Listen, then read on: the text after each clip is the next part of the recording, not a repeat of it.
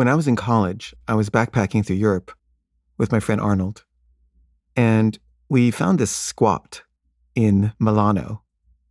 And we were staying at the apartment of Tony Negri's girlfriend. Tony Negri was in jail.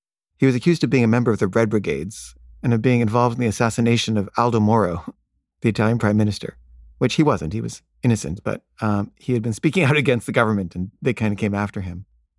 But anyway, we found this squat, and in the squat, there were these, you know, young, hippie like Italian people, and there was this really pretty girl. And there was also a guy there.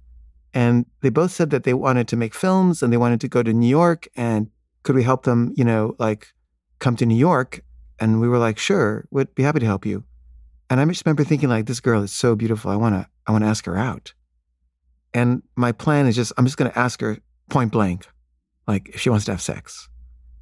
And I didn't know very much Italian, but I, I knew how to say, uh, do you want to make love?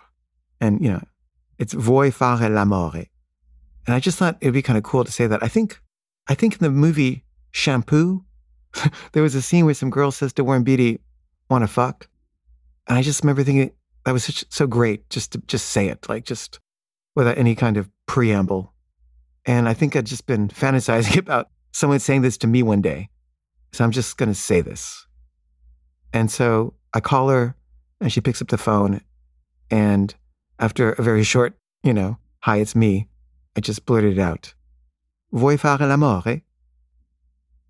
And she was taken aback and she was like, Scusi? And I said, Vuoi fare l'amore? And then she sort of said in, you know, Italian, um, I have a boyfriend. I'm sorry.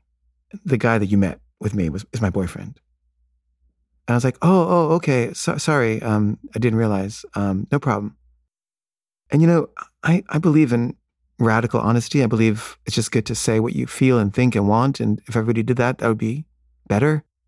But in this case, I feel like I, I was wrong. Like I made things worse and I just polluted the relationship.